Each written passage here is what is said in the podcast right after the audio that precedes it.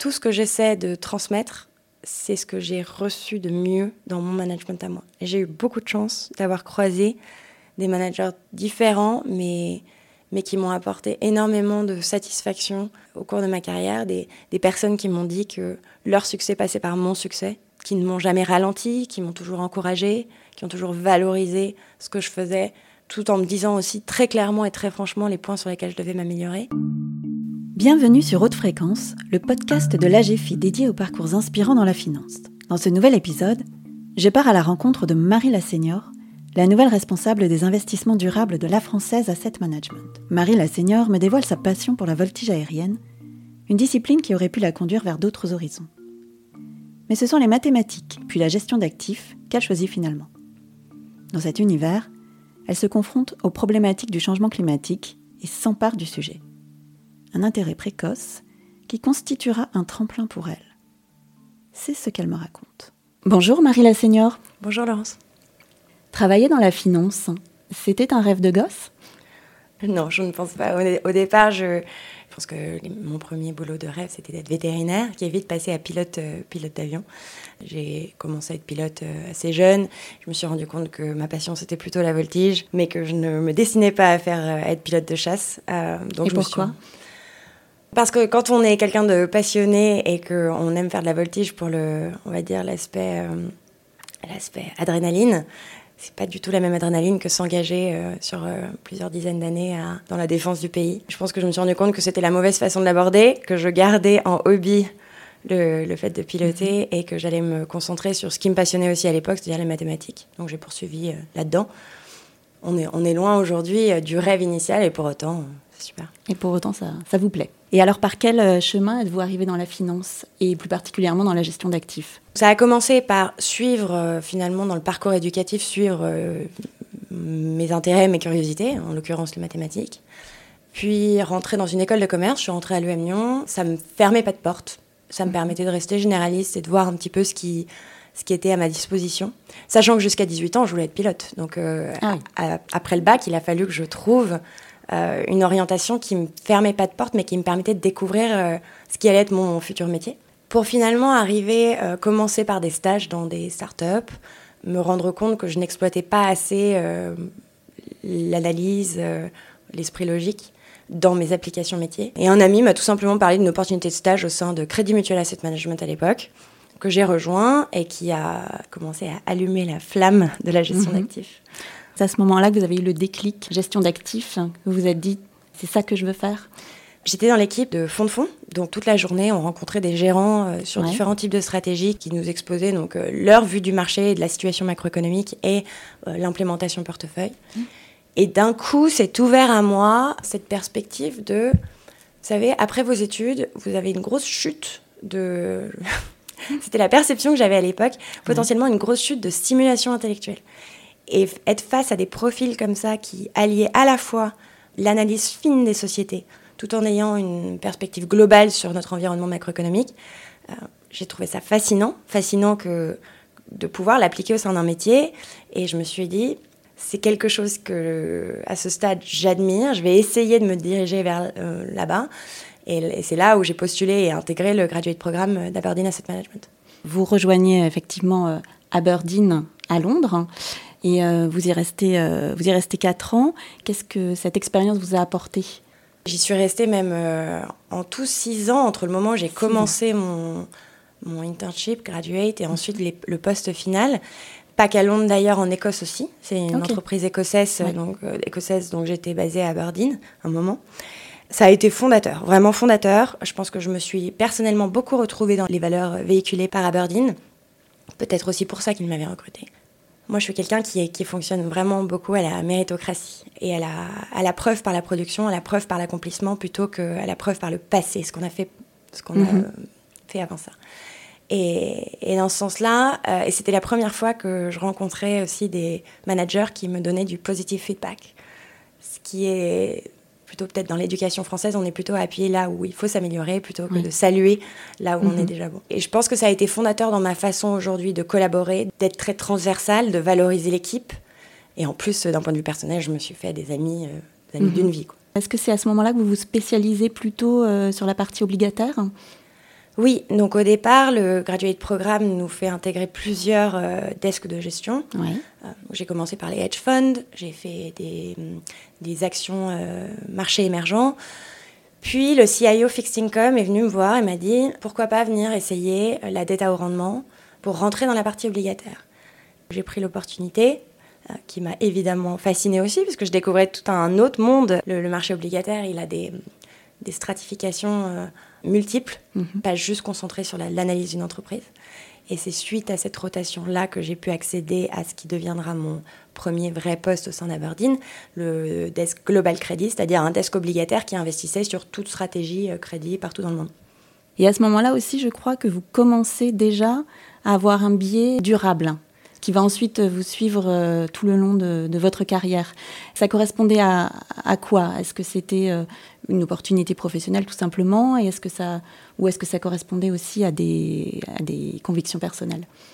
Je pense qu'il y avait un terrain chez moi qui a fait que j'ai saisi cette opportunité et je l'ai saisie de cette manière-là. On était en 2014.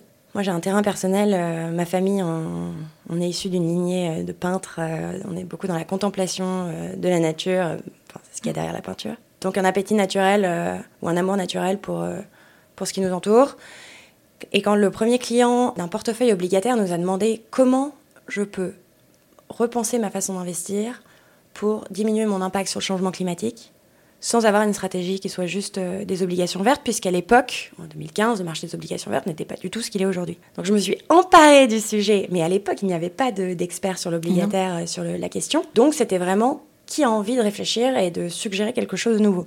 Et ça a vraiment été déterminant puisque je me suis investie euh, corps et âme dans ce, dans ce sujet-là, ce qui a eu des ramifications beaucoup plus lointaines. C'est-à-dire que non seulement on a pu euh, satisfaire ce client en lui proposant une stratégie d'investissement, mais on a pu aussi participer à des, hum, des initiatives du marché anglais, donc non seulement Accounting for Sustainability de Sa Majesté le Prince Charles, j'ai participé aux discussions d'une branche du ministère de l'Énergie sur la définition de leur, euh, leur stratégie de transition. Ça m'a permis d'être invitée à la COP 23 euh, pour, pour partager ces vues-là en tant qu'investisseur. Et en fait, très vite, ça a été un tremplin puisque ça m'a permis, à un âge assez jeune, de pouvoir un peu définir et aller sur des voies qui n'étaient pas encore balisées, sur lesquelles une conviction personnelle et un enthousiasme marqué m'a permis comme ça de, de aussi d'embarquer euh, des mhm. gens avec moi. Et alors en 2018, vous rentrez en France et vous rejoignez la française. Alors pourquoi la France et pourquoi la française? Je pense qu'à partir du moment où le vote sur le Brexit euh, s'est fait, ma moitié qui viendra plus tard, mon mari, à l'époque était toujours en France et était dans ce genre de profession où euh, le, Brexit le rendait impossible. Donc sa venue à Londres était impossible. Il mhm. fallait un moment ou un autre que j'entre en France mais je ne l'ai pas fait de manière précipitée. Je voulais attendre, donc à partir de 2017, où vraiment on a eu euh, la transformation effective du vote de 2016, j'ai commencé à me mettre en veille relativement active, mais pour la bonne opportunité. Ça a pris un an et demi de trouver euh, le bon nouveau challenge, et c'est ce que la Française est venue me proposer. Ils ont eu une approche qui m'a beaucoup plu dans la culture qu'ils proposaient. J'avais très peur de rentrer en France et de ce clash de culture Justement, je parlais de méritocratie, de culture positive, etc. Et tout de suite, ils ont fait ressentir une, agilité et une, une flexibilité qui, qui est peut-être symptomatique de, de, la façon dont on travaille ici, c'est-à-dire on est encore très boutique, très entrepreneurial. On valorise vraiment les profils qui vont pas hésiter à, à sortir du cadre euh, normé de leur rôle, mais qui par intérêt commun pour l'entreprise et, nos clients, nos produits, ce qu'on fait, vont, euh, vont aller euh, the extra mile. Et le challenge lui-même était très intéressant et, pour moi était une vraie source de dépassement de soi. C'était faire la même chose dans le sens où gérer des stratégies d'investissement obligataires avec un angle climatique, mais au sein d'une équipe où il n'y avait pas encore de stratégie en place et il n'y avait pas encore d'application ESG dans nos fonds d'investissement. Cet inconnu, ce, challenge était clairement quelque chose qui m'a énormément motivée et qui a nourri ma décision de venir. Et vous auriez euh, pu choisir un poste euh, où il n'y aurait pas eu de dimension ESG Non. non. Euh, ça, ça faisait partie de les un an et demi de recherche, c'est qu'il fallait à la fois de la gestion mhm. et la dimension durable.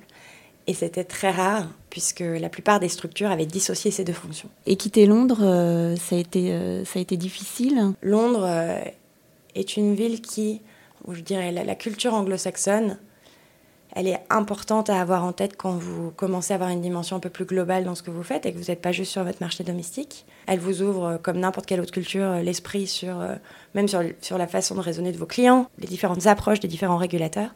Et en ce sens-là, c'est très utile.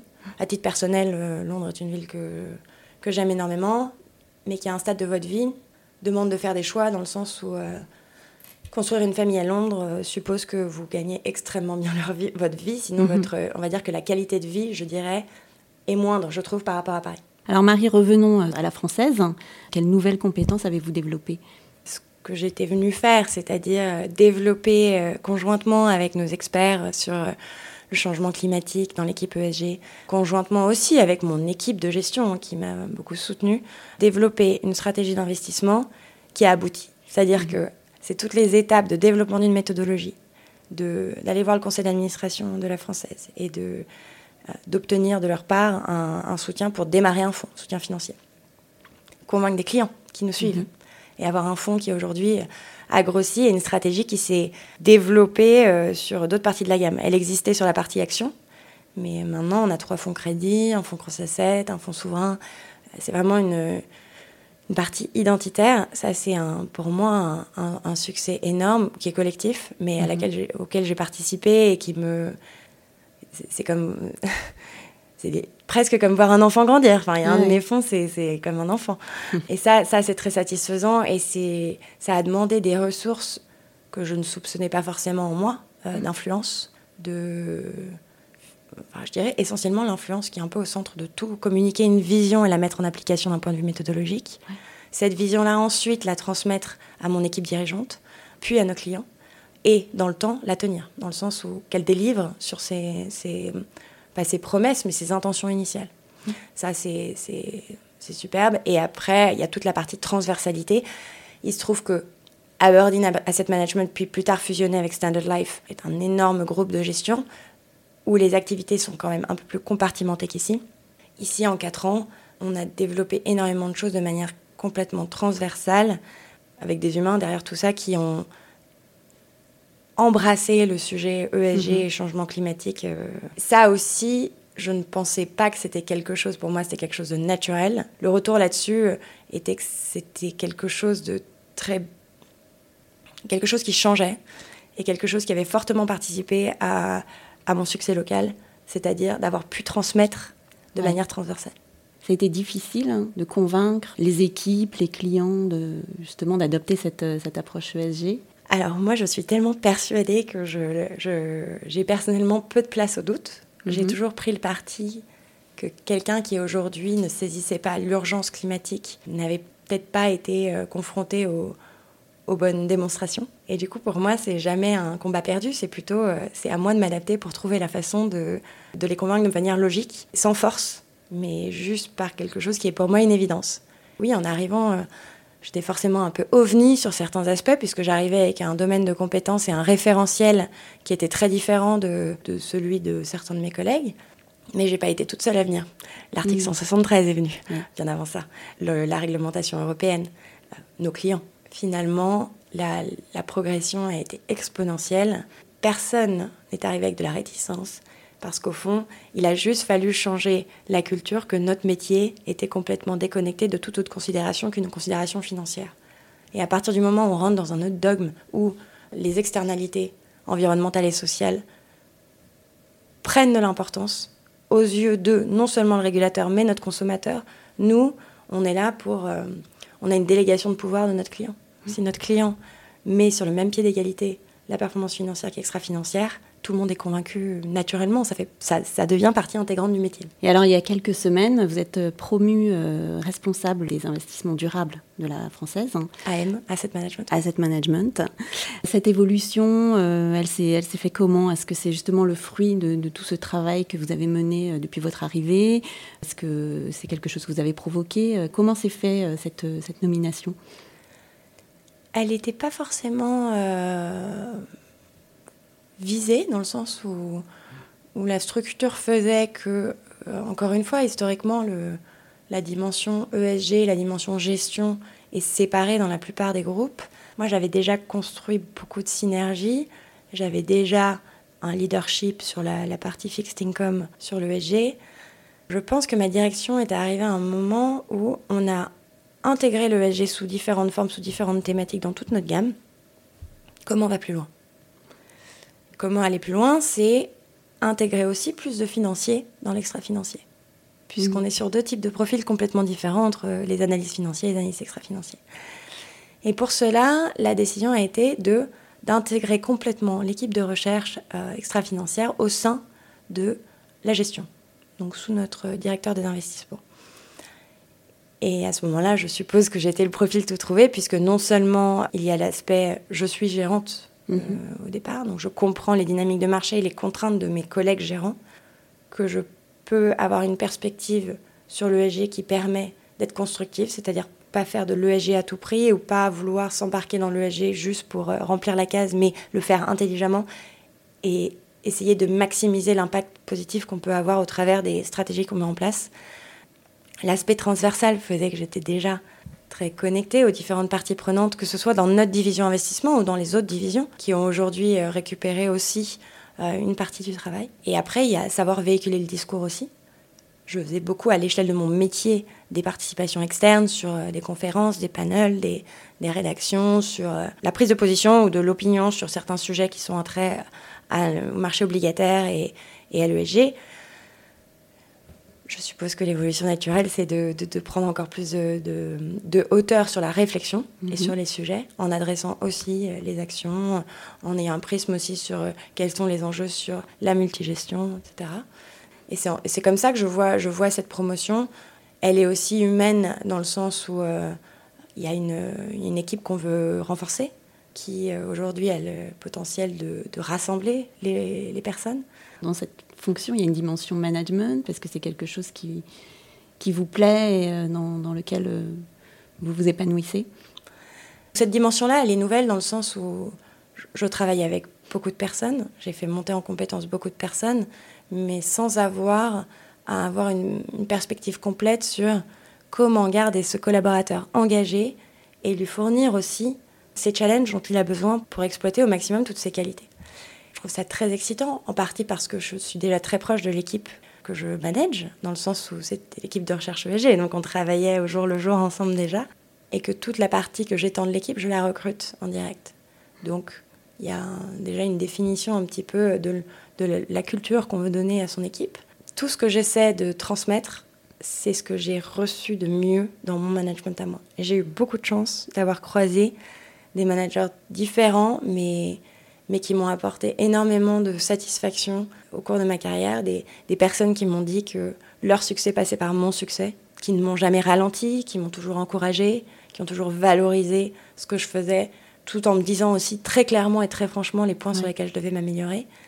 J'ose espérer que, avec beaucoup d'humilité et de patience, et en apprenant aussi de mes collaborateurs, mhm. je vais pouvoir retransmettre ce que moi j'ai vécu comme étant euh, très stimulant de la part de mon management euh, passé. Vous restez malgré tout euh, gérante, gérante crédit.